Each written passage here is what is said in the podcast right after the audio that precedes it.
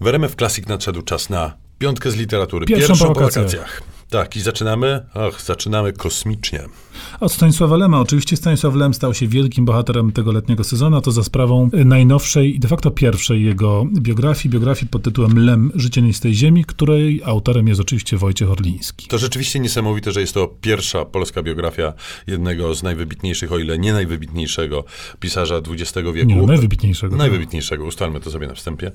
I ustalmy sobie na wstępie, że to rzecz niesamowita, że to pierwsza książka e, polska biograficzna o Stanisławie Lemie, a de facto pierwsza na mm, świecie. I tak, to jest książka, która w moim przekonaniu spełnia wszystkie wymogi dobrej biografii. To znaczy dowiadujemy się podstawowych rzeczy o życiu Stanisława Lema, bo dowiadujemy się rzeczy nowych o życiu Stanisława Lema, dowiadujemy się całej masy rzeczy niewygodnych, koszmarnych, potwornych i przygnębiających, ale co bardzo istotne w tej książce, dowiadujemy się też całej masy rzeczy o książkach, to znaczy jak one były pisane, jakim trybem powstawały, dlaczego, jaka była kolejność ich wydawania i co w nich tak naprawdę siedzi, co nie dla każdego czytelnika może być przy pierwszej lekturze aż tak oczywiste. Ja muszę powiedzieć, że mnie przekonuje w tej książce bardzo strategia, czy podejście samego autora, który zaznacza bardzo wyraźnie we wstępie, że to nie będzie książka, która, biografia, która udaje, że opisuje tak, jak było, bo, bo, często jak było po prostu nie wiadomo, sam Lem musiałby o tym powiedzieć, a jak się dowiadujemy, często mówił co innego niż rzeczywiście się wydarzyło,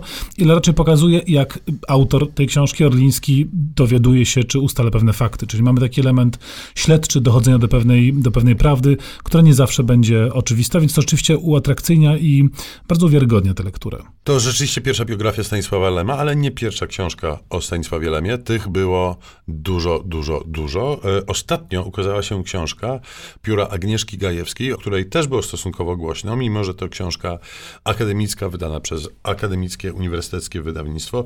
Mm, książka ta nosi tytuł Zagłada i gwiazdy. Przeszłość w prozie Stanisława Lema.